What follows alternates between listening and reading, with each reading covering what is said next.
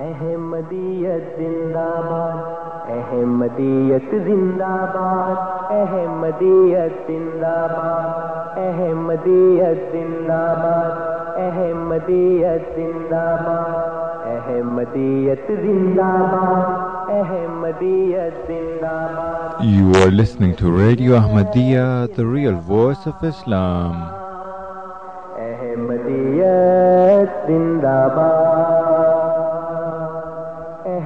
احمدیت زندہ باد، احمدیت زندہ باد، احمدیت زندہ باد، احمدیت زندہ باد۔ آج چراغ ہر گھر میں ہے، آج خوشی ہر دل میں ہے۔ نئی صدی میں ہم داخل ہیں۔ شکر خدا کا ہر دل میں ہے۔ احمدیت زندہ باد۔ احمدیت زندہ باد۔ پرچم ہم اسلام کا ہر دم دنیا میں لہرائیں گے۔ کاٹے چاہے لاکھ بچھا دو قدم بڑھاتے جائیں گے۔ احمدیت زندہ باد۔ احمدیت زندہ باد۔ احمدیت زندہ باد۔ احمدیت زندہ باد۔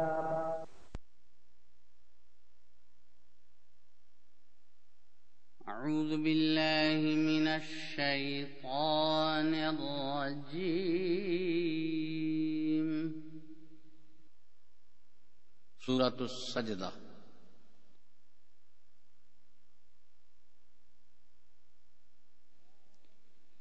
بسم الله الرحمن الرحيم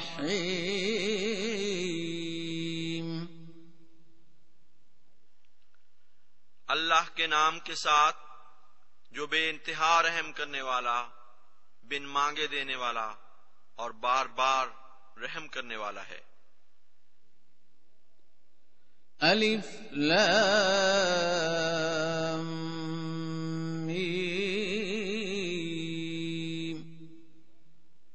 ان اللہ عالم میں اللہ سب سے زیادہ جاننے والا ہوں۔ تنزيل الكتاب لا ريب فيه من رب العالمين کامل کتاب کا اتارا جانا اس میں کوئی شک نہیں کہ تمام جہانوں کے رب کی طرف سے ہے۔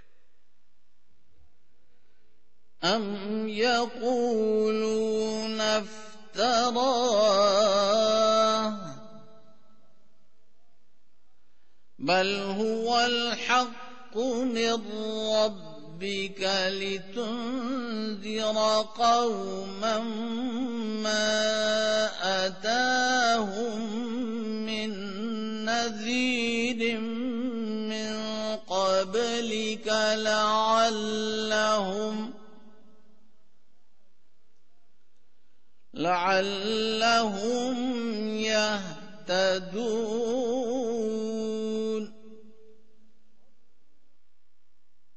وہ کہتے ہیں کہ اس نے اسے افطرا کر لیا ہے، بلکہ وہ تو تیرے رب کی طرف سے حق ہے، تاکہ تو ایک ایسی قوم کو ڈرائے جن کی طرف تجھ سے پہلے کوئی ڈرانے والا نہیں آیا۔ ہو سکتا ہے کہ وہ ہدایت پائیں۔ بسم اللہ الرحمن الرحیم۔ السلام علیکم ورحمۃ اللہ وبرکاتہ۔ سامعین، آج ہمارے جو میزبان ہیں، عطا القدوس طاہر صاحب تھوڑا سا لیٹ ہو گئے ہیں، تو میں بطور مہمان اور میزبان دونوں خدمات اس وقت بجا لا رہا ہوں آپ کی خدمت میں۔ اور جیسا کہ آپ جانتے ہیں کہ ہمارا یہ پروگرام جو ہے، اس کا مقصد نہایت محبت بھرے دوستانہ ماحول میں احمدیت یعنی حقیقی اسلام کا پیغام آپ سب تک پہنچانا ہے اور اس میں کسی قسم کے بحث مباحثے کی بجائے، جنگ و جدال کی بجائے، بڑی محبت سے، بڑے پیار سے ہم اپنا جو پیغام ہے اس کو پہنچانے کی کوشش کرتے ہیں، جو مسائل اس وقت امت مسلمہ کو درپیش ہیں۔ ان مسائل کی نشاندہی کرنے کے ساتھ ساتھ ان کا وہ حل آپ کے سامنے رکھتے ہیں جو اللہ تعالیٰ نے اپنی کتاب قرآن حکیم کے اندر اور حضور صلی اللہ علیہ وآلہ وسلم نے اپنی حادیث اور اپنی سنت مطالعہ کے ذریعے ہمارے سامنے رکھے ہیں۔ اور یہ ہم سب اچھی طرح جانتے ہیں کہ اسلام ایک ایسا مذہب ہے جو کسی خاص قوم، کسی خاص علاقے، کسی خاص وقت تک کے لیے نہیں ہے۔ بلکہ تمام انسانیت کے لیے اور آنے والے تمام وقتوں زمانوں کے لیے ہے، قیامت تک کے لیے ہے۔ جب ایک چیز تمام انسانوں کے لیے ہو، جب ایک چیز تمام زمانوں کے لیے ہو، تو لازم ہے کہ اس میں ایسی باتیں پائی جائیں جو ہر رنگ و نسل، زبان، ثقافت کے حامل شخص کے لیے اس میں کافی مواد پایا جائے۔ اس کی تسلی تشفی اطمینان کے لیے، اس کی ضروریات کی تکمیل کے لیے اور بدلتے زمانے کے ساتھ ساتھ جیسے انسان کی تہذیب مسلسل ایک ترقی پذیر اور ارتقا والی تہذیب ہے اور ہر دور میں اس کے نئے تقاضے ہوتے ہیں۔ پچھلے دور سے بدل کر جیسے آپ دیکھتے ہیں کہ انسان کا لباس اس کی زبان سب کچھ بدلتا ہے۔ لیکن جو بنیادی اصول اللہ تعالیٰ نے اپنی کتاب کے اندر اور ہاں، حضور صلی اللہ علیہ وآلہ وسلم نے اپنی سنت مطالعہ میں، اپنی حادیث میں جو باتیں بیان کر دی ہیں، وہ ایسی نہیں ہیں کہ وہ پرانے زمانوں تک کے لوگوں کے لیے تو مفید ہوں اور آج ہمارے لیے وہ قابل عمل نہ ہوں، ایسا نہیں ہو سکتا۔ اس لیے آج جو ہمیں اس وقت مسائل درپیش ہیں جو خود ہمارے اپنے ہی ہاتھوں سے پیدا کیے ہوئے ہیں۔ ان کے مس، ان کے حل بھی اللہ تعالیٰ نے اس کتاب میں رکھ دیے ہیں۔ اور ان سب میں جو ایک بنیادی حل ہے جس سے باقی دیگر تمام مسائل کا حل پھوٹتا ہے، جس سے تمام مسائل کا حل جنم لیتا ہے، اور جس کی کمی سے تمام مسائل جنم لیتے ہیں، یہ کہنا چاہیے۔ وہ ہے کہ اتحاد اور تنظیم جب کسی قوم سے نکل جاتی ہے، جب وہ قوم پارا پارا ہو جاتی ہے، فرقوں میں بڑھ جاتی ہے، ٹکڑوں میں بڑھ جاتی ہے، اس کا ایک امام نہیں ہوتا، اس کا ایک نظام نہیں ہوتا، تو پھر ایسے ہی ہوتا ہے جو اس وقت امت مسلمہ کا آج حال ہے۔ اللہ تعالیٰ نے قرآن کریم میں سورہ قصص کے اندر یہ ارشاد فرمایا کہ فرعون جو ہے، اس نے زمین میں فساد اور سرکشی اختیار کی۔ اللہ فل ارد کہ زمین کے اندر اس نے اپنی اپنی سربلندی اور اپنی سرکشی کو رواج دیا اور اس نے لوگوں کو مختلف فرقوں میں بانٹ دیا، ٹکڑے ٹکڑے کر دیا، گروہوں میں تقسیم کر دیا۔ اور ہم یہ دیکھتے ہیں، جب میں وہ آیت کریمہ پڑھ رہا تھا، قرآن کریم میں سورہ قصص کے اندر۔ تو سب سے پہلے جو میرا خیال گیا، وہ پاکستان کے ایک ایسے ظالم حکمران کی طرف جو فوجی ڈکٹیٹر تھا، اور پاکستان میں فوجی ڈکٹیٹر اس سے پہلے بھی آئے ہیں، اس کے بعد بھی آئے ہیں۔ لیکن اس شخص نے جو ایک نہایت ظلم کیا پاکستانی قوم کے ساتھ، پاکستانی معاشرے کے ساتھ وہ یہ تھا کہ اس کے اتحاد کو پارا پارا کر دیا۔ اس میں ہم جہاں زبان کے حساب سے تقسیم ہو گئے، اردو بولنے والے، پنجابی بولنے والے، سندھی بولنے والے، پشتو بولنے والے، بلوچی بولنے والے، اس طرح ہر جگہ پہ پنجاب کے اندر سرائکی بولنے والے پنجابیوں سے نفرت کرنے لگے، اپنے لیے ایک علیحدہ سے سرائکستان کا مطالبہ کر دیا۔ سندھ کے اندر اردو بولنے والے الگ سے پیدا ہو گئے، سندھی بولنے والوں سے نفرت کرنے لگے اور اپنی زبان کی بنیاد پہ انہوں نے الگ سے الگ حقوق کا مطالبہ کرنا شروع کر دیا۔ مذہب کے طور کے اوپر تو پہلے سے ہی منقسم تھے اور مذہبی بنیادوں پہ شیعہ سنی اختلاف، اختلافات کی جو ایک بنیاد پہلے سے پڑ چکی تھی، اس کو مزید ہوا ملی اور مذہبی تنظیموں میں ایسی ایسے نئے گروہ پیدا ہو گئے جنہوں نے اپنا جو مینیفیسٹو تھا، جو بنیادی منشور تھا، وہ دوسرے فرقے کو مکمل طور پر اس کا استحصال کرنا، اس کو اس کا ختم کرنا، روئے زمین سے صفحہ ہستی سے اس کو مٹانا، یہ انہوں نے اپنا ایک بنیادی منشور رکھا، اپنا ایک لاحہ عمل رکھا۔ اور اس کے ساتھ ساتھ پھر قومیتوں کی بنیاد کے اوپر بھی تقسیمیں شروع ہو گئیں۔ کوئی ارائیں برادری بن گئی، کوئی کشمیری برادری بن گئی، کوئی جٹ برادری بن گئی، کوئی شیخ برادری بن گئی۔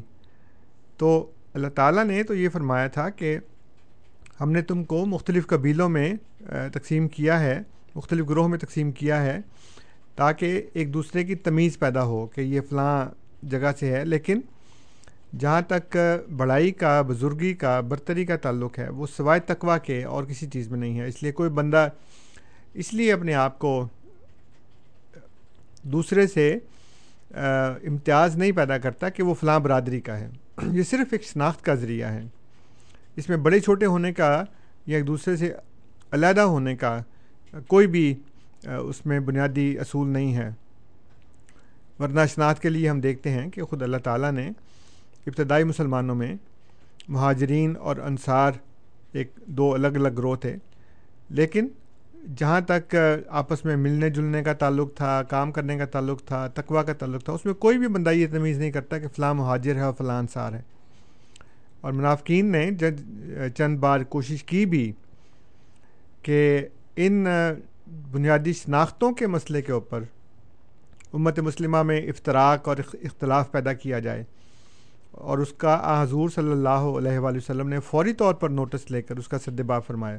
اسی وقت تو یہ وہ باتیں تھیں جن کی وجہ سے پھر بعد میں منافقین نے اور جو تقریب کار تھے انہوں نے اس کو مزید ہوا دی اور بدقسمتی سے امت مسلمہ جو تھی وہ نسلی طور پر، مذہبی طور پر، ثقافتی طور پر، لسانی طور پر جگہ جگہ تقسیم ہوتی رہی اور ہوتے ہوتے یہ صورتحال ہو گئی کہ خود ایک ملک میں یعنی پاکستان میں، جہاں لوگ آئے اس غرض سے تھے، اس کو بنایا ہی اس غرض سے تھا کہ ہم سب لوگ ایک ہوں۔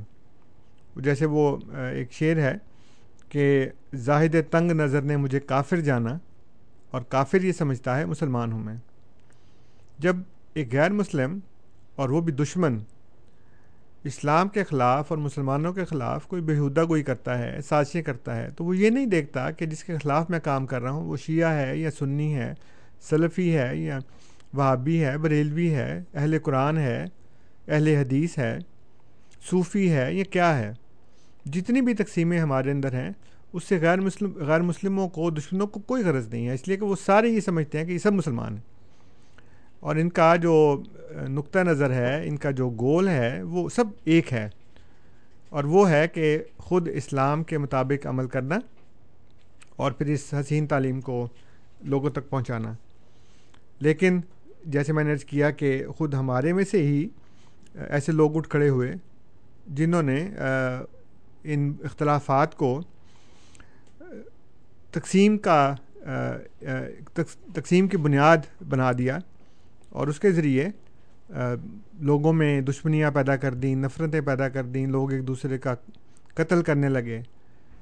اور مسلمان کی جان، مال اور آبرو جو دوسرے مسلمان کے لیے حرام تھی، اور ہاں، حضور صلی اللہ علیہ وآلہ وسلم نے خطبہ حجت الوداع میں اس بات کو بڑی وضاحت کے ساتھ لوگوں کے سامنے ہی پیش کیا کہ جس طرح یہ آج کا دن یعنی یوم عرفات جس طرح یہ جگہ یعنی میدان عرفات اور جس طرح یہ دن یوم، جو، یوم عرفہ ہے، وہ ساری چیزیں جو ہیں، وہ، مہینہ ذی الحج کا، وہ ساری چیزیں جس طرح حرام، محترم اور مقدس ہیں، اسی طرح ہر مسلمان کے لیے دوسرے مسلمان کی جان، مال اور آبرو، اسی طرح ہی حرام، محترم اور مقدس ہیں۔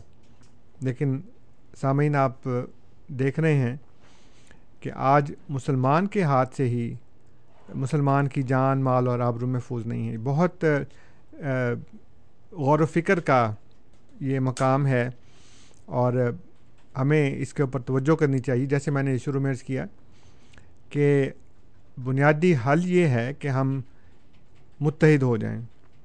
اور اسی اتحاد کے فقدان نے ہمارے اندر یہ تمام بیماریاں، یہ تمام مسائل پیدا کیے ہیں۔ چونکہ وہ جو آپ مثال آپ نے سنی ہوگی کہ جیسے تسبیح کا دھاگا جب ٹوٹتا ہے تو پھر ایک ایک کر کے دانے جو ہیں وہ گرنا شروع ہو جاتے ہیں۔ تو جب تک دھاگا نہیں ٹوٹتا تب تک تمام دانے اس کے اندر محفوظ رہتے ہیں، وہ ان کو کوئی نقصان نہیں ہوتا۔ تو ایک جماعت اور ایک امام وہ گویا اس دھاگے کی طرح ہے جس نے تسبیح کے تمام دانوں کو اپنے اندر پرو کے رکھا ہے۔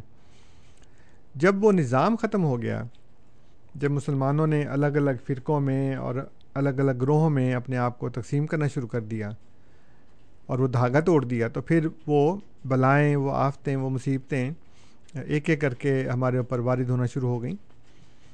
حضور صلی اللہ علیہ وآلہ وسلم کے ایک صحابی، حضرت حضیفہ بن یمان رضی اللہ تعالیٰ عنہ یہ بیان کرتے ہیں کہ میں نے حضور صلی اللہ علیہ وسلم سے پوچھا کہ یاسر اللہ، اس وقت تو خیر ہی خیر ہے یو نو آپ ہمارے درمیان موجود ہیں، بہترین زمانہ ہے۔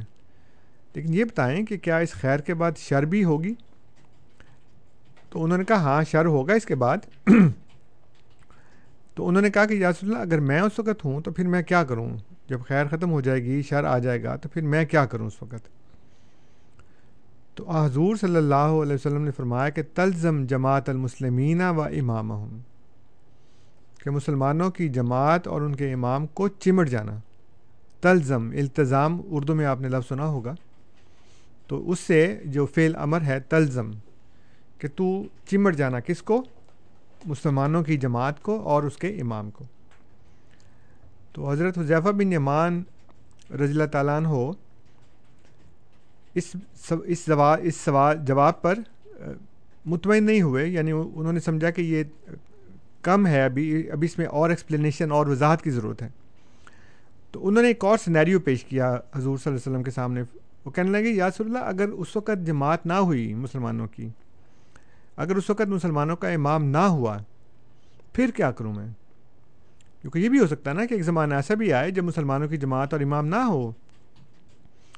تو حضور صلی اللہ علیہ وسلم نے ان کو یہ جواب دیا کہ فا تزل تلکل فرا کا کلّہ تمام فرقوں سے اعتزال اختیار کرنا، الگ ہو جانا۔ اور جنگل میں چلے جانا، کسی درخت کی کھو میں بیٹھ کر اس کی جڑوں کو منہ مارنا، یہاں تک کہ تمہیں موت آ جائے۔ سامعین، یہ دیکھیں کہ حضور صلی اللہ علیہ وسلم کا پرحکمت کلام یہ ہے کہ جب جماعت کا ذکر فرمایا تو اس کے ساتھ امام کا ذکر فرمایا۔ کیونکہ امام کے بغیر، ایک لیڈر کے بغیر، ایک سربراہ کے بغیر جماعت نہیں ہو سکتی۔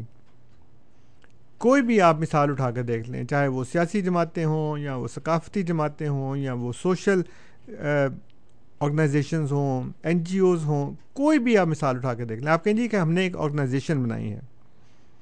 اس کا ایک ہیڈ ہونا لازمی ہے، اس کا ایک سربراہ ہونا لازمی ہے، اس کا ایک لیڈر ہونا لازمی ہے۔ چند لوگ اکٹھے ہو جائیں اور وہ سارے کے سارے اس میں شامل ہوں، لیکن ان کا کوئی لیڈر نہ ہو تو پھر وہاں پہ جوتیوں میں دال بٹتی ہے اور کچھ نہیں ہوتا۔ سر پھٹول ہوتی ہے آپس میں اور کچھ نہیں ہوتا۔ اس کے لیے ایک سربراہ کا ہونا لازمی ہے۔ اور جب سربراہ ہوگا تو وہ جماعت ہوگی۔ سربراہ کے بغیر جماعت، آپ نام رکھ سکتے ہیں؟ جیسے لوگوں نے نام رکھے ہوئے ہیں۔ لیکن وہ جماعت جماعت کہلانے کے مستق نہیں ہے اگر اس کا لیڈر نہیں ہے، اگر اس کا واجب العطاط امام نہیں ہے۔ ایسا نہیں کہ آپ نے صرف ایک منتخب کر لیا کہ چلو جی ہمارا لیڈر لے لیکن اس کی بات نہیں ماننی۔ اور ذرا ہماری مرضی کے خلاف کوئی کام ہوا اور ہم نے الگ سے ایک دھڑا بنا لیا، الگ سے ایک سیپریٹ گروہ بنا لیا اور اس جماعت کے نام کے ساتھ ایک اور لفظ کا اضافہ کر لیا اور ہم نے کہا جی یہ ہمارا دھڑا ہے یعنی ہے تو وہی۔ لیکن اس کے ساتھ ہمارا یہ دھڑا ہے جمیت علماء اسلام ہے، فرض کریں۔ وہ علماء اسلام فضل الرحمان گروپ ہے جمیت علماء اسلام سمی الحق گروپ ہے، اس طرح اور بھی ان کے گروپ ہیں۔ جمیت اہل حدیث ہے، اس میں ساجد میر صاحب کا الگ سے گروپ ہے، معین الدین لکھوی صاحب کا الگ سے گروپ ہے۔ اتسام وہ ابتسام الہی ظہیر جو ایک اور اہل حدیث ہیں، ان کا ایک الگ سے گروپ ہے۔ تو ایک عبد القادر روپڑی صاحب ہیں، ان کا ایک الگ سے گروپ ہے، تو تین چار اس میں بنے ہیں۔ اسی طرح اہل سنت کے اندر ہیں، دیوبندیوں میں، بریلیوں میں، سنی، اہل حدیثوں میں، سب میں۔ تو واجب الاطاعت امام کا ہونا اتنا لازمی ہے کہ اگر آپ کی مرضی کے خلاف بھی فیصلہ ہوا ہے اور اگر آپ کو آپ کا حق نہیں بھی دیا گیا، تو حضور صلی اللہ علیہ وسلم کے صحابہ نے آپ سے اس بات پر عہد بیت کیا تھا کہ ہم آپ کے وفادار ہیں۔ اگرچہ ہمیں نظر انداز کیا جائے، اگرچہ دوسروں کو ہم پر فوقیت دی جائے، اور اگرچہ ہمیں ہمارا حق نہ دیا جائے۔ یہ الفاظ ہیں ان صحابہ کرام کے جو نقل کیے گئے ہیں روایات میں کہ وہ حضور صلی اللہ علیہ وآلہ وسلم کے اتنے وفادار تھے کہ انہوں نے کہا جی چاہے آپ دوسروں کو ہم پر فوقیت دے دیں، چاہے آپ ہمارا حق ہمیں نہ دیں۔ اس کے باوجود ہم آپ کے وفادار رہیں گے۔ یہ ہوتی ہے اطاعت، اور یہ وہ اطاعت ہے جس کا ہمیں سبق دیا گیا ہے۔ اور خود حضور صلی اللہ علیہ وسلم فرماتے ہیں کہ میں بھی تمہاری طرح کا انسان ہوں۔ دو بندے اپنا مقدمہ لے کر میرے پاس آتے ہیں۔ وہ ایک بندہ اس میں سے چرب زبانی کے ذریعے اپنے بھائی کا حق مجھ سے اپنے حق میں فیصلہ کروا لیتا ہے۔ تو وہ جان لے کہ وہ دوزخ کی آگ ہے جو وہ اپنے پیٹ میں بھر رہا ہے۔ لیکن یہاں پہ یہ ہوتا ہے کہ جی ہم کہتے ہیں جی یہ تو بڑا غلط فیصلہ ہو گیا، تو ہمارے خلاف فیصلہ ہو گیا، اس کو تو قاضی کو تو شرح کا پتہ ہی نہیں ہے۔ یہ تو نفسانی خواہشات کہ یہ اس نے دوسری پارٹی سے مل گیا یا یہ ہو گیا۔ اللہ تعالیٰ کی ذات کے اوپر یقین ہونا چاہیے انسان کو کہ اگر مجھے میرا حق نہیں دیا گیا، تو وہ اللہ تعالیٰ جو ساری کائنات کا مالک ہے، وہ دیکھ رہا ہے۔ اور وہ یا تو اس دنیا میں یا اگلی دنیا میں مجھے میرا حق ضرور دے گا، مجھے انصاف ضرور ملے گا، اور اس کی تلافی اس کے دربار سے ضرور ہوگی۔ انسانوں نے اپنی محدود علم کی وجہ سے، محدود عقل کی وجہ سے یا کسی اور وجہ سے، جیسے حضور نے فرمایا کہ ایک آدمی چرب زبانی سے ایک بات کر جاتا ہے، تو میں بھی انسان ہوں، میں بھی اس کی باتوں میں آ جاتا ہوں کہ ٹھیک ہے، یہ بات بیان کر رہا ہے۔ تو یہ جو اس طرح کی دھڑے بازیاں ہیں، اس سے ہمارے اختلافات مزید بڑھتے ہیں، سیاسی بھی، مذہبی بھی، قومی بھی، ہر طرح کے۔ جیسے میں نے عرض کیا کہ پاکستانی قوم کے اندر اور مسلمانوں میں عام طور پہ اس طرح کے اختلافات نے گروہ بندیوں کو اتنا رواج دیا ہے کہ اس سے ہم پھٹ گئے ہیں۔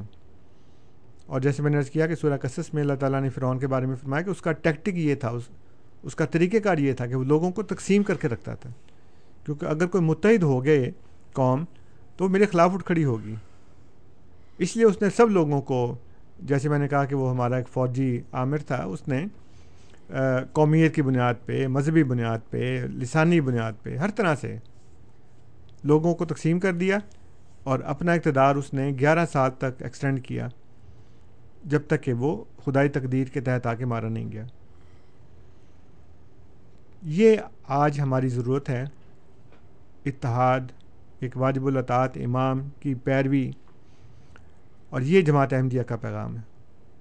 جماعت احمدیہ آپ کو اس اتحاد کی طرف بلا رہی ہے، جس کو اللہ تعالیٰ نے قرآن کریم میں فرمایا کہ وا تسم و بحب اللہ جمیم ولا تفرق ہو کہ سارے مل کر اللہ کی رسی کو تھام لو اور فرقہ فرقہ مت ہو۔ اور ان لوگوں کی طرح مت ہو جانا جنہوں نے اپنے دین کو ٹکڑے ٹکڑے کر لیا، جو مختلف گروہوں میں تقسیم ہو گئے۔ اور حضور صلی اللہ علیہ وسلم کو اللہ تعالیٰ نے قرآن کریم میں فرمایا کہ تمہارا ان سے کوئی تعلق نہیں۔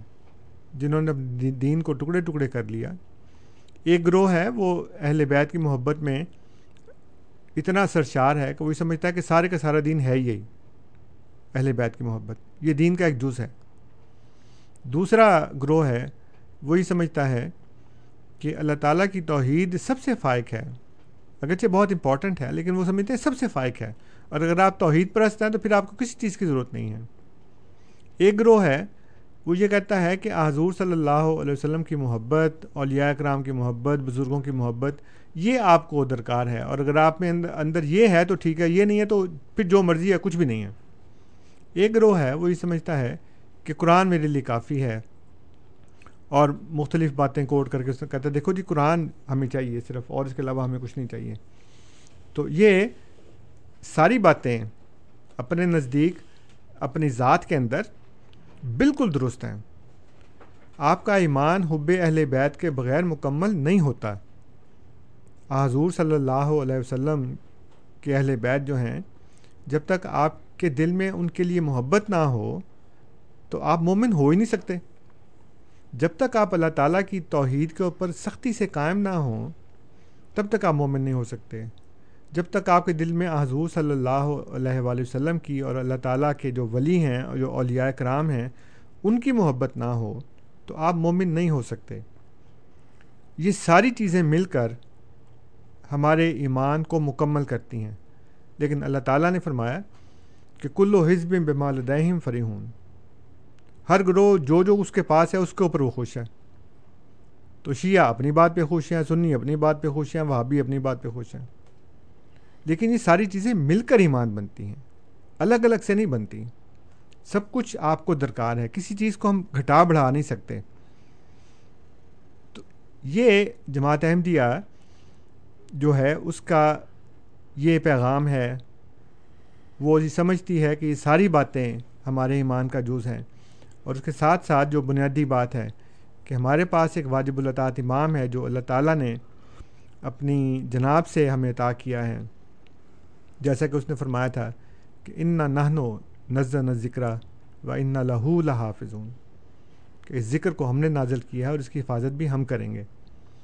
اور اللہ تعالیٰ نے قرآن کریم میں فرمایا کہ اے رسول صلی اللہ علیہ وسلم، ہم نے آپ کو کتاب دی ہے اور آپ کے بعد ہم اس کتاب کا وارث ان کو بنائیں گے جن اپنے بندوں میں سے جن کو ہم خود چنیں گے۔ سما اورسن الکتاب الزینہ استفعینہ میں نبا دینا اور حضور صلی اللہ علیہ وآلہ وسلم نے اس آیت کی تفسیر میں یہ فرمایا کہ ان اللہ یبس الحاظ الامت اللہ راس کل میت انسانت من جدید اللہ دینہ اللہ تعالیٰ اس امت کے لیے ایسے لوگوں کو ہر صدی کے سر پر مبوس کرتا رہے گا جو اس کے دین کی، اس کے، ان کے لیے تجدید کریں گے۔ تو تجدید کرنا ایسے لوگوں کا کام ہے جن کو اللہ تعالیٰ مبوس کرے گا۔ آج علماء اٹھ کے یہ کہیں کہ ہم نے تجدید کرنی ہے، ہم نے اصلاح کرنی ہے، ہم نے حفاظت کرنی ہے، تو یہ غلط بات ہے۔ کسی جگہ نہیں لکھا کہ علماء ٹھیک کریں گے۔ ہاں آپ ان سے ہدایت لے سکتے ہیں۔ جو خدا نے فرمایا کہ فصل و اہل ذکر ان کن تم اللہ تعالیٰ کسی بات کا نہیں پتہ تو اہل ذکر سے پوچھ لو۔ لیکن یہ کہنا کہ وہ تجدید و اصلاح کا وہ کام کریں گے، یہ کہیں نہیں لکھا ہوا۔ تو جب خدا نے یہ کہا کہ ہم نے اس کو نازل کیا، ہم اس کی حفاظت کریں گے تو نازل بھی خدا نے اپنا ایک بندہ چن کے اس کے اوپر نازل کیا۔ اس کی حفاظت بھی اللہ تعالیٰ بندوں میں سے چن کر ان کو کھڑا کرے گا اور کرتا رہا پچھلے تیرہ سو چودہ سو سال میں۔ یہ وہ لوگ ہیں جو امت کے لیے گویا کہ وہ جیسے ہوتا ہے نا، وہ چکی کے اوپر وہ، اس کا ڈنڈا جو ہوتا ہے، اس کے بغیر آپ نہیں کام کر سکتے، جس کو ہم کہتے ہیں یہ پیوٹل فگر ہے پیوٹ ہے وہ۔ تو اس کے بغیر آپ کام نہیں کر سکتے۔ اور جیسے میں نے عرض کیا کہ اللہ تعالیٰ نے فرمایا کہ پھر ہم کتاب کا وارث ایسے لوگوں کو بنائیں گے اپنے بندوں میں سے جن کو ہم خود چنیں گے۔ اور جو ہمارے مجددین ہیں، انہوں نے یہ دعویٰ کیا کہ اللہ تعالیٰ نے ہمیں یہ کہا ہے، جیسے قریب ترین حضرت شاہ ولی اللہ رحمۃ اللہ علیہ ہیں، کہ انہوں نے کہا کہ خدا نے مجھے یہ خبر دی ہے اس بات کی کہ اس زمانے کا تو مجدد ہے اور تمہیں میں نے کھڑا کیا ہے اس اس کے لیے۔ ان کے بعد حضرت سعید احمد شہید بریلوی رحمۃ اللہ علیہ ہیں۔ اور بھی بے شمار بزرگان ہیں شیخ عبدالقادر جیلانی رحمۃ اللہ علیہ اور بے شمار لوگ۔ تو یہ ہمیں جاننا چاہیے کہ اسلام کی حفاظت ان لوگوں کے ذریعے ہوتی ہے جن کو اللہ تعالیٰ خود کھڑا کرتا ہے۔ اور اسلام چونکہ کلمہ طیبہ ہے، اس کے لیے اللہ تعالیٰ نے فرمایا کہ یہ ایسا کلمہ طیبہ جو ایسے پاکیزہ درخت کی طرح کی ہے، جو اپنے رب کے زمانے سے ہر اپنے رب کے حکم سے ہر زمانے میں پھل دیتا ہے۔ تو یہ پھل وہ بزرگان ہیں جو آتے رہے ہیں ہمارے۔ بہت بہت شکریہ انصر صاحب۔ السلام علیکم، سامعین کرام۔ پروگرام ریڈیو احمدیہ آپ سماعت فرما رہے ہیں۔ آپ کی خدمت میں یہ پروگرام ہر اتوار کی شام چار سے پانچ بجے کے درمیان اے ایم سیون سیونٹی پر اور رات دس سے بارہ بجے کے درمیان ای ایم فائیو تھرٹی پر پیش کیا جاتا ہے۔ پروگرام میں آج ہمارے ساتھ جناب انصر رضا صاحب موجود ہیں اور پروگرام کے آغاز میں انہوں نے امت مسلمہ کو عصر حاضر میں جو مسائل درپیش ہیں، ان میں سے سب سے بڑا مسئلہ یعنی اتحاد بین المسلمین، اس کے بارے میں اظہار خیال کیا ہے اور اس مسئلے کا حل قرآن کریم اور احادیث مبارکہ کی روشنی میں سامعین کی خدمت میں پیش کیا ہے۔ ہمارے اسٹوڈیوز کی تمام ٹیلی فون لائنز اوپن ہیں، آپ ہمیں کال کر سکتے ہیں۔ Four one six, four one zero, six five two two, four one six, four one zero, six five two two, Toronto کے باہر کے سامعین کے لیے، one eight five five, four one zero, six five two two. One eight five five four one zero six five two two اور اگر آپ ہمیں اپنے سوالات بذریعہ ای میل بھیجنا چاہیں تو اس کے لیے ہماری آئی ڈی ہے کیو اے یعنی question answer at Voice of Islam dot C A Q A یعنی question answer at Voice of Islam dot C A اور سامعین کرام، اگر آپ اے ایم سیون سیونٹی کے بجائے ہمارا پروگرام انٹرنیٹ پہ سننا چاہیں تو اس کے لیے ہماری ویب سائٹ کا پتہ ہے W W W dot Voice of Islam dot C A Ansar صاحب ہمارے ساتھ ناصر صاحب آج کے پہلے کالر موجود ہیں ان کا سوال لیں گے۔ السلام علیکم ناصر صاحب۔ وعلیکم انصر صاحب السلام علیکم۔ وعلیکم السلام ورحمۃ اللہ۔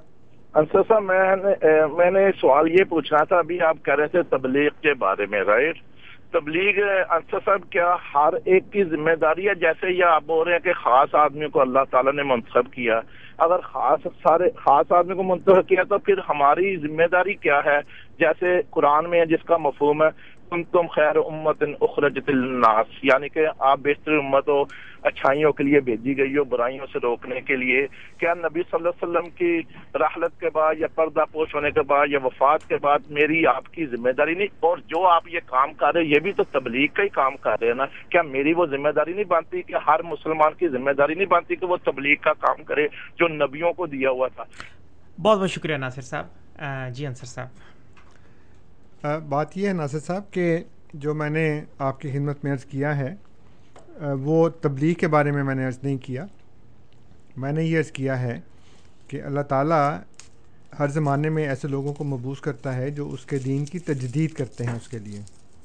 تجدید اور تبلیغ میں فرق ہے۔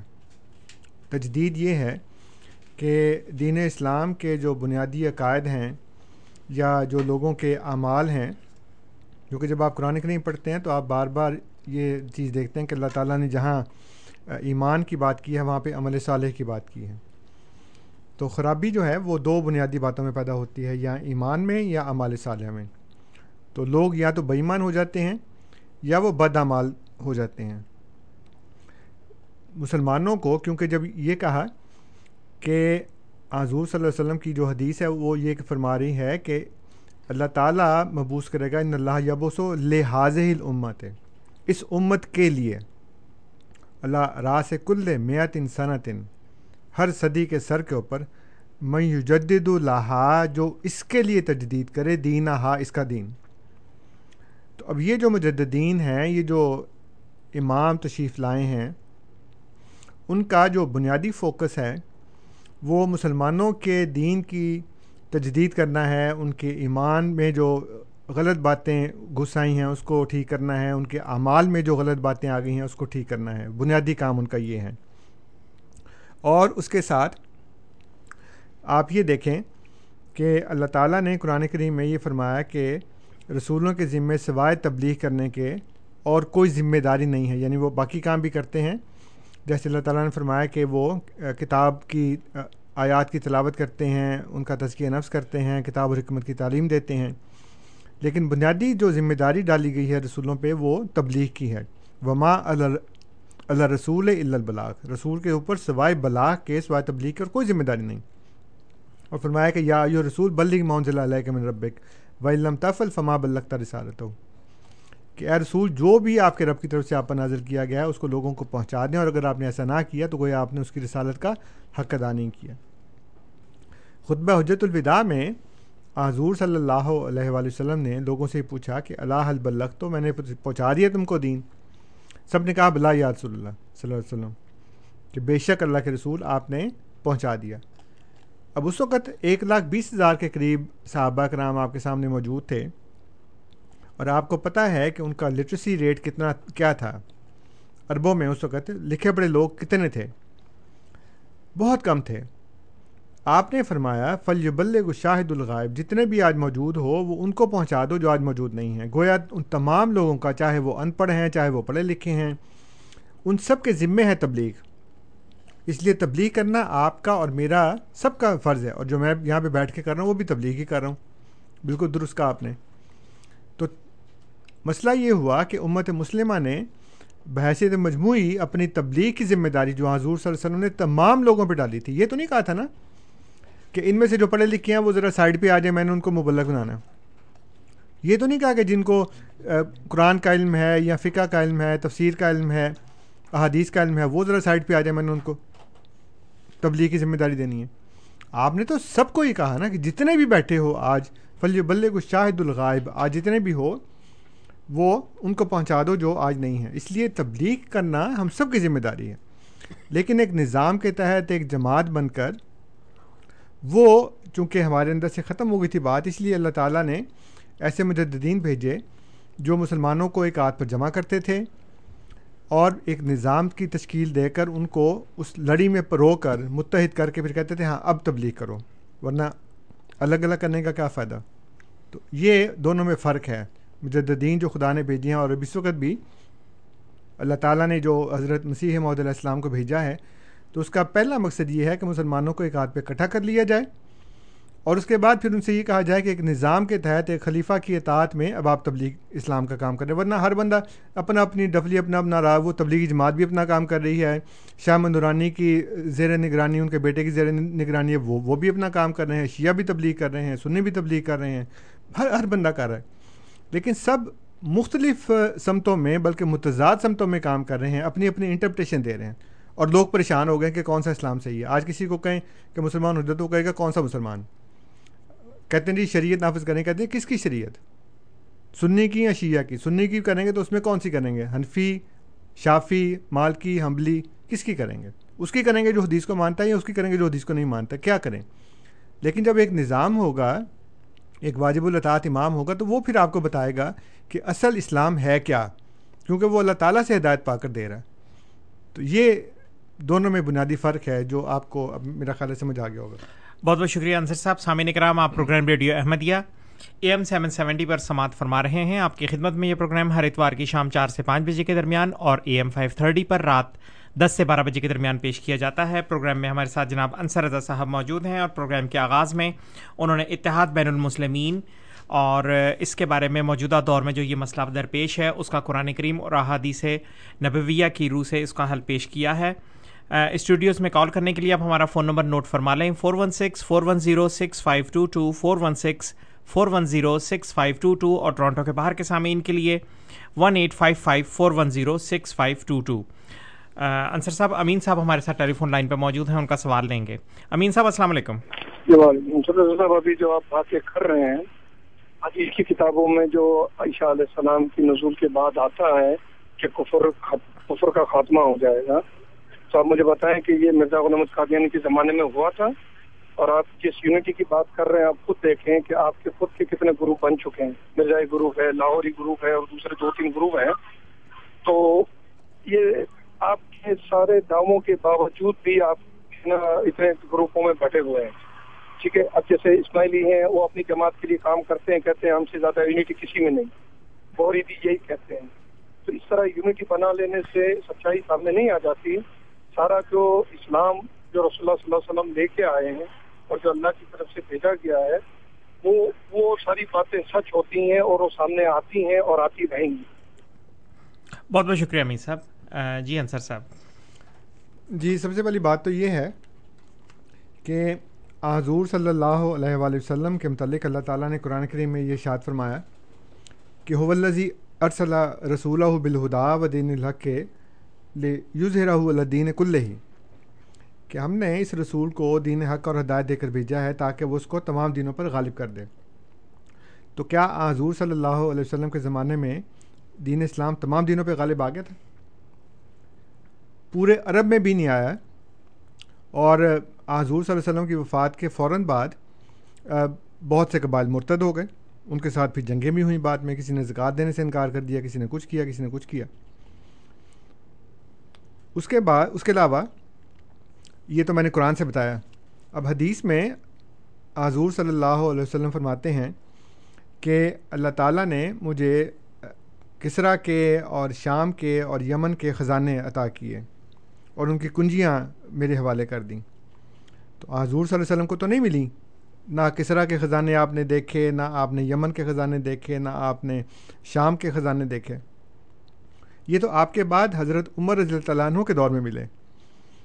تو آپ یہ کہیں جی کہ وہ تو حضور صلی اللہ علیہ وسلم کے دور میں ہونا چاہیے تھا، تو وہ تو نہیں ہوا، اگر کو آپ سے، آپ کے سامنے اعتراض کرے۔ مسئلہ یہ ہے کہ جو اللہ تعالیٰ ایک بات پیش کرنا چاہتا ہے، وہ یہ ہے کہ انبیاء کے ذریعے اللہ تعالیٰ ایک نظام کی، ایک جماعت کی بنیاد رکھ دیتا ہے۔ اور اگر نبی اپنی زندگی میں اس کو مکمل کر جائے، تو اس کا مطلب یہ ہے کہ اس کے مرنے کے بعد، اس کے فوت ہونے کے بعد، جو نظام وہ لے کر آیا تھا، جو پیغام وہ لے کر آیا تھا، جو مشن وہ لے کر آیا تھا، وہ مکمل ہو گیا، بالکل اپنے ٹاپ کے اوپر پہنچ گیا۔ اور جب ٹاپ کے اوپر پہنچ گیا، جیسے آپ ایک پہاڑ کے اوپر چڑھ جائیں اور آپ اس کی چوٹی پہ پہنچ جائیں۔ جب آپ چوٹی پہ پہنچتے ہیں نا امین صاحب، تو پھر آپ کے پاس صرف دو راستے ہیں۔ یا تو وہیں کھڑے رہیں، یا اگلا سٹیپ اٹھائیں، تو اگلا سٹیپ لا محالہ نیچے کو جائے گا۔ کیونکہ اس کے اوپر تو جگہ ہی نہیں ہے اور جانے کی، آپ پہلے ہی چوٹی کے اوپر موجود ہیں۔ تو اگر آپ وہیں کھڑے رہیں گے، تو آپ اسٹیگنیٹ ہو جائیں گے۔ آپ مزید ترقی نہیں کر سکتے، کیونکہ جتنی ترقی ہونی تھی وہ ہو گئی۔ اور جب آپ اگلا قدم اٹھائیں گے تو وہ لامحالہ نیچے کو جائے گا کیونکہ فارسی میں کہتے ہیں ہر عروج را زوال۔ تو عروج کے بعد پھر اگلا سٹیپ آپ کو زوال کا دیکھنا پڑے گا۔ اور اس سے نتیجہ یہ نکلے گا کہ یہ شخص جس کو خدا نے نبی اور رسول بنا کر بھیجا تھا، وہ اس بات کا ذمہ دار تھا کہ وہ یہ کمال پیدا کرتا۔ گویا اس کی وجہ سے ہی سارا کام ہوا۔ ادھر وہ فوت ہوا اور ادھر وہ زوال شروع ہو گیا امت کا۔ تو اگر وہ نہ فوت ہوتا تو زوال نہ ہوتا۔ اور یہ بات شرک میں داخل ہو جاتی ہے کہ جب کسی انسان کو انڈسپینسیبل اور ناگزیر مان لیا جائے کہ اس کی وجہ سے یہ تھا، جیسے ہی وہ فوت ہوا، کیونکہ وہ ہر چیز کی تکمیل کر چکا تھا، اس لیے اس کے بعد زوال شروع ہو گیا۔ تو اللہ تعالیٰ انسانوں کو اس طرح مبوس فرماتا ہے، اس کے ذریعے جماعت قائم کرتا ہے۔ اور اس کی سب سے بڑی مثال میں نے آپ کو بتائی قرآن کریم سے۔ کہ مشن جو ہے وہ یہ بتا رہا ہے اللہ تعالیٰ کہ ہم نے اس رسول کو بھیجا ہی اس لیے ہے دین حق اور ہدایت دے کر تاکہ تمام دنوں پہ غالب کر دے، لیکن وہ تو ہوا ہی نہیں۔ آج تک نہیں ہوا۔ اس لیے یہ انسانوں کی جماعتوں کے ذریعے آہستہ آہستہ کام ہوتے ہیں۔ اللہ تعالیٰ کا ہر کام ارتقا پذیر ہوتا ہے۔ بچہ بھی ماں کے پیٹ میں نو مہینے رہتا ہے، ایک دم سے نہیں پیدا ہو جاتا کہ ادھر شادی کرو، اگلے دن بچہ پیدا ہو جائے۔ اور جو بچہ پیدا بھی ہوتا ہے، وہ بھی ایک دن میں بڑا نہیں ہو جاتا۔ اس کو کئی سال لگتے ہیں بڑا ہونے میں۔ مختلف سٹیجز کے اندر وہ بڑا ہوتا ہے۔ آپ بیج بوتے ہیں، وہ ایک دن میں فصل تو نہیں اگ جاتی؟ ٹائم لیتی ہے نا؟ تو اللہ تعالیٰ کے ہر کام ارتقا پذیر ہوتے ہیں۔ اور اس میں ہماری جماعت کو دیکھیں آپ، جو تدریجی ترقی کر رہی ہے، کہ ایک شخص قادیان سے کھڑا ہوا اور اس نے یہ کہا کہ مجھے اللہ تعالیٰ نے وہی مہدی اور مسیح بنا کر بھیجا جس کا اس نے وعدہ کیا تھا۔ اور اس کے ساتھ پھر لوگ شامل ہوئے پھر بڑھتے گئی جماعت۔ آج کروڑوں میں جا پہنچی ہے دنیا کے دو سو ملکوں میں پھیل چکی ہے۔ اور قوموں کے افراد مختلف قوموں کے افراد اس میں شامل ہو رہے ہیں۔ ابھی کل کی خبر ہے کہ سیرا لیون کے صدر نے جماعت کو پریزیڈینشل گولڈ ایوارڈ دیا ہے۔ جی۔ کہ ایک لمبے عرصے سے جماعت جو ہے وہاں پہ جو اس ملک کی ترقی اور تعمیر کے اندر جو مدد کر رہی ہے اس کو اکنالج کرتے ہیں وہ لوگ۔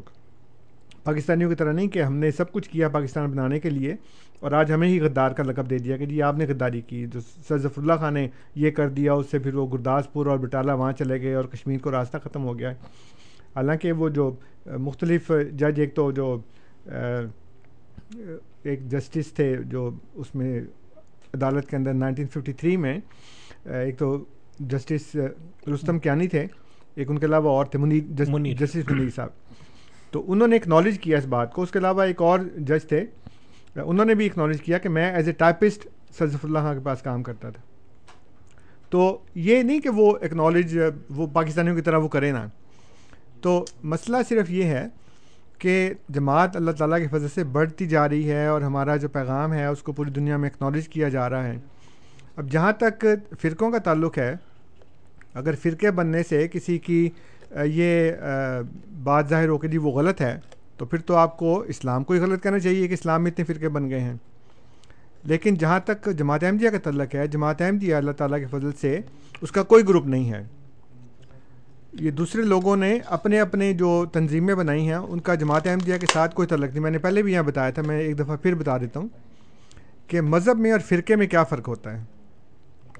اب مسلمانوں میں جتنے بھی فرقے ہیں، وہ تمام بنیادی عقائد پہ متفق ہیں۔ جو بھی ہمارے ارکان ایمان ہیں یا ارکان اسلام ہیں، اس کے اوپر کسی کا کوئی اختلاف نہیں ہے۔ فروئی اختلافات ہیں، اصول میں سب متفق ہیں۔ اللہ ایک ہے، سارے مانتے ہیں، کوئی بھی نہیں کہتا کہ دو اللہ ہیں۔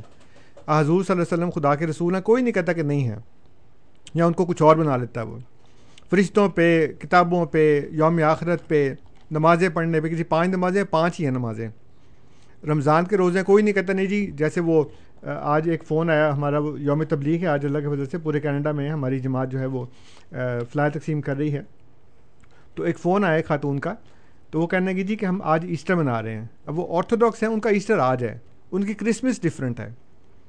لیکن مسلمانوں کا رمضان جو روزے ہیں، وہ رمضان میں ہی ہیں۔ مسلمانوں کی عید شوال میں ہی ہے، چاہے چاند نکلنے پہ فرق ہو، لیکن ہوتی تو وہی ہے نا؟ جی۔ مسلمانوں کا حج ذی الحج میں ہی ہوتا ہے۔ اس لیے جہاں تک ارکان اسلام کا تعلق ہے، ارکان ایمان کا تعلق ہے، اس میں کسی کا کوئی فرق نہیں ہے، کوئی اختلاف نہیں ہے۔ ہاں فروعات میں اختلافات ہیں۔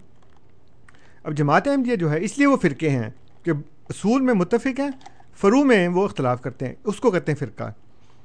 اب جماعت احمدیہ جو ہے، اس کی بنیاد اس بات کے اوپر ہے کہ حضرت مسیح محدود علیہ السلّۃ والسلام خدا کے نبی ہیں۔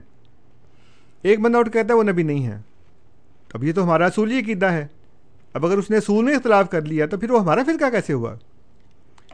ہمارا دوسرا اصول یہ ہے کہ حضرت مسیح محدود علیہ السلّۃ والسلام کے بعد خلافت احمدیہ قائم ہوئی ہے اور اللہ تعالیٰ نے یہ خلافت کا انعام ہمیں دیا۔ ایک بندہ اٹھتا کہتا نہیں جی وہ خلافت کو میں مانتا ہی نہیں۔ تو دو جو ہمارے بنیادی اصول ہیں جماعت احمدیہ کے، کہ حضرت مسیح محدود علیہ السلاۃ والسلام کی نبوت اور رسالت اور آپ کے بعد اللہ تعالیٰ کی طرف سے عطا کیے جانے والا خلافت کا نام۔ جب وہ دو اصولوں میں ہی ہمارے ساتھ متفق نہیں، تو ہمارا فرقہ کیسے ہو گیا وہ؟ وہ ہمارا گروپ کیسے ہو گیا؟ وہ الگ سے اس نے ایک عقیدہ بنا لیا ہے جس کا جماعت احمدیہ کے ساتھ کوئی تعلق نہیں ہے۔ اس لیے مسلمانوں کے فرقے ہیں، جماعت احمدیہ میں کوئی فرقہ نہیں ہے، کسی بھی قسم کا۔ جماعت احمدیہ خدا کے فضل سے جو اپنے دو بنیادی سن پہ قائم ہے، اسی کے اوپر قائم ہے۔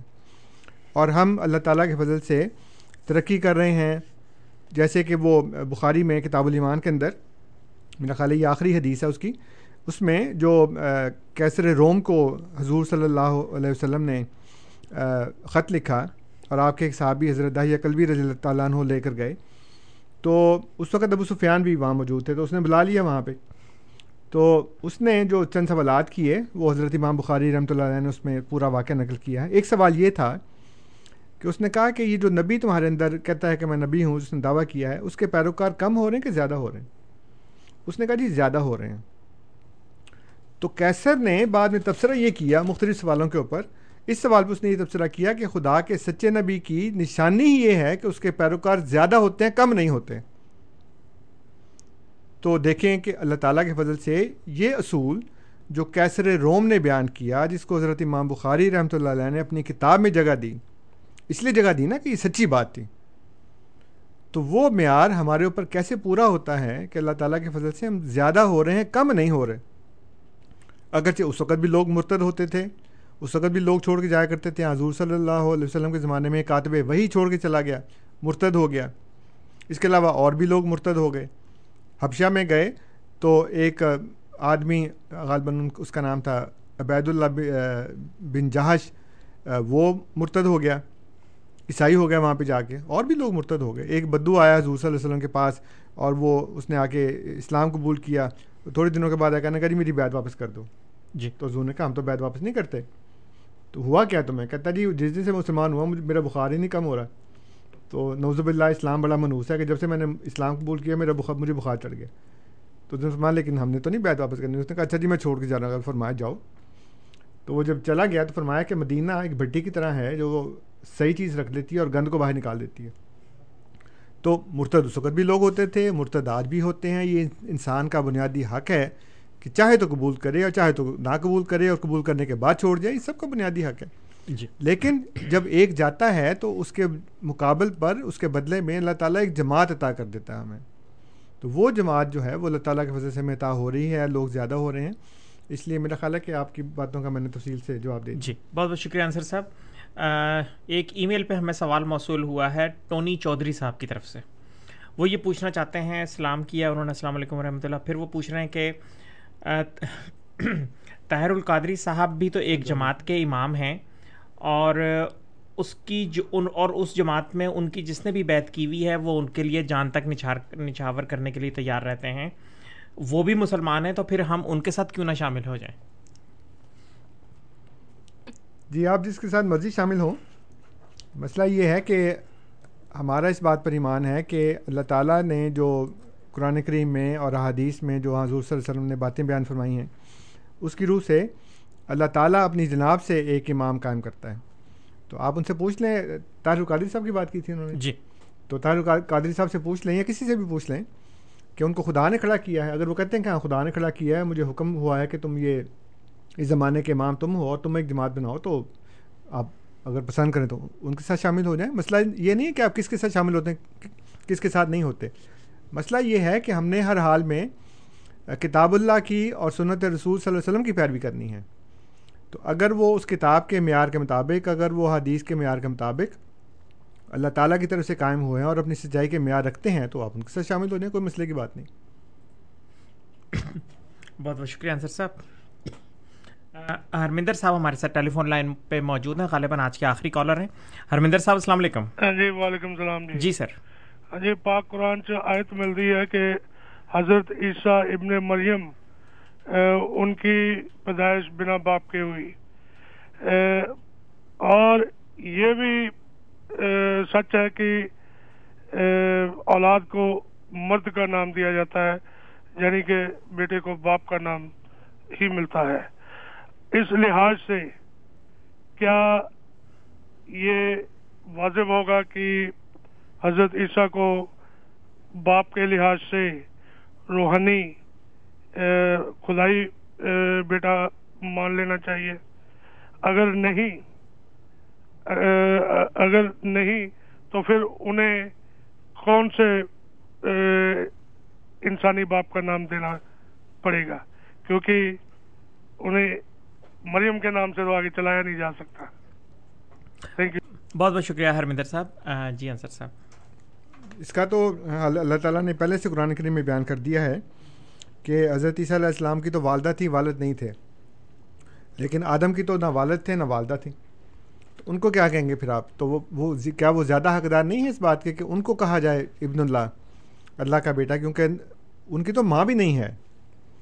اور پھر بائبل کے اندر یہ بیان کیا گیا ہے کہ جو ملک صدق سالم ہے، وہ اس میں بھی ہے کہ اس کا تو نہ باپ ہے، نہ ماں ہے، نہ اس کا کوئی نصب نامہ ہے، اور وہ بیٹے کے مشابہ ہے، تو وہ بھی زیادہ حقدار ہے اس بات کا۔ اس کو بھی ابن اللہ کہیں، حضرت عیسیٰ علیہ السلام بائبل کی روح سے اکیلے تو نہیں ہیں۔ اور پھر اس کے علاوہ اگر آپ کتاب پیدائش دیکھیں تو اس میں جو یہ کہا گیا کہ اللہ تعالیٰ کے بیٹے جو ہیں ان کو آدم کی بیٹیاں پسند آ گئیں اور انہوں نے نیچے زمین پر آ کے ان سے شادیاں کرنی شروع کر دیں اور اس کے نتیجے میں جو اولاد پیدا ہوئی، وہ پھر اتنی طاقتور تھی کہ انہوں نے پھر جو پاکستانی کام شروع کر دیا۔ اب دیکھیں، سوچیں ذرا کہ خدا کے بیٹوں کی اولاد ہوں اور کام شیطانی کریں وہ، تو وہ بھی خدا کے بیٹے تھے، ان کو بھی یہ ابن اللہ کہا گیا۔ اس لیے اگر کسی کا انسانی باپ نہیں ہے، تو لازمی نہیں کہ اس کو خدا کا بیٹا کہا جائے۔ اگر تو تمثیل کے لحاظ سے کہنا ہے، استعارے کے لحاظ سے کہنا ہے، تو وہ تو ہم سارے ہی ہیں۔ کیونکہ ہمارے ہاں بھی ہے کہ الخل کو ایال اللہ، جو مخلوق ہے، وہ اللہ کا کنبہ ہے تو اس لحاظ سے آپ بھی، میں بھی، ہم سب اللہ کے اولاد ہیں، اس کے اطفال اللہ ہیں، اللہ کے بچے ہیں۔ لیکن یہ ظاہر ہے کہ تمثیلی رنگ میں ہے۔ لیکن اگر اس کو دوسرے رنگ میں دینے کی کوشش کی جائے، تو پھر جیسے عیسائی سمجھتے ہیں کہ وہ خدا کو اور عیسیٰ کو ہم جنس مانتے ہیں، کہ ان کی ان کی جنس ایک ہے، ان کا جوہر ایک ہے، ان کا ایسنس ایک ہے۔ اور اس سے پھر وہ جو ابن مریم ہے، اگر اس کا اور خدا کا ایسنس ایک ہو جائے گا، تو پھر وہ ڈیونیٹی پہ فائز ہو جائے گا، پھر وہ الوحیت پہ فائز ہو جائے گا۔ اور یہ شرک ہے۔ اس لیے میں نے جیسے آپ کی خدمت میں کیا ہے کہ اللہ تعالیٰ نے اس کا پہلے سل پیش کر دیا ہے کہ آدم تو ماں کے بغیر تھا۔ تو وہ زیادہ حقدار نہیں ہے آپ کے نزدیک کہ وہ اس کو یہ کہا جائے کہ وہ خدا کا بیٹا ہے، بلکہ زیادہ ہے۔ اس لیے کہ عیسیٰ تو علیہ السلام تو پھر بھی والدہ سے پیدا ہوئے ہیں، تو آدم علیہ السلام کی تو والدہ بھی نہیں تھی۔ اور پھر آپ کے ہاں ملک صدق سالم جو ہے، اس کا متعلق بھی یہ کہا گیا ہے۔ اس کا نصب نامہ ہی معلوم نہیں ہے۔ اس کے ماں باپ کا ہی نہیں پتہ تو وہ زیادہ مستحق ہے تو ابن اللہ کی جو ٹرمینالوجی ہے، وہ تو بائبل میں بڑی جگہ پہ بیان ہوئی ہے۔ وہ پھر سب سب کو کرنا چاہیے ابن اللہ۔ بہت بہت شکریہ انصر صاحب۔ سامعین کرام، آپ programme radio Ahmadiyya A M seven seventy پر سماعت فرما رہے تھے۔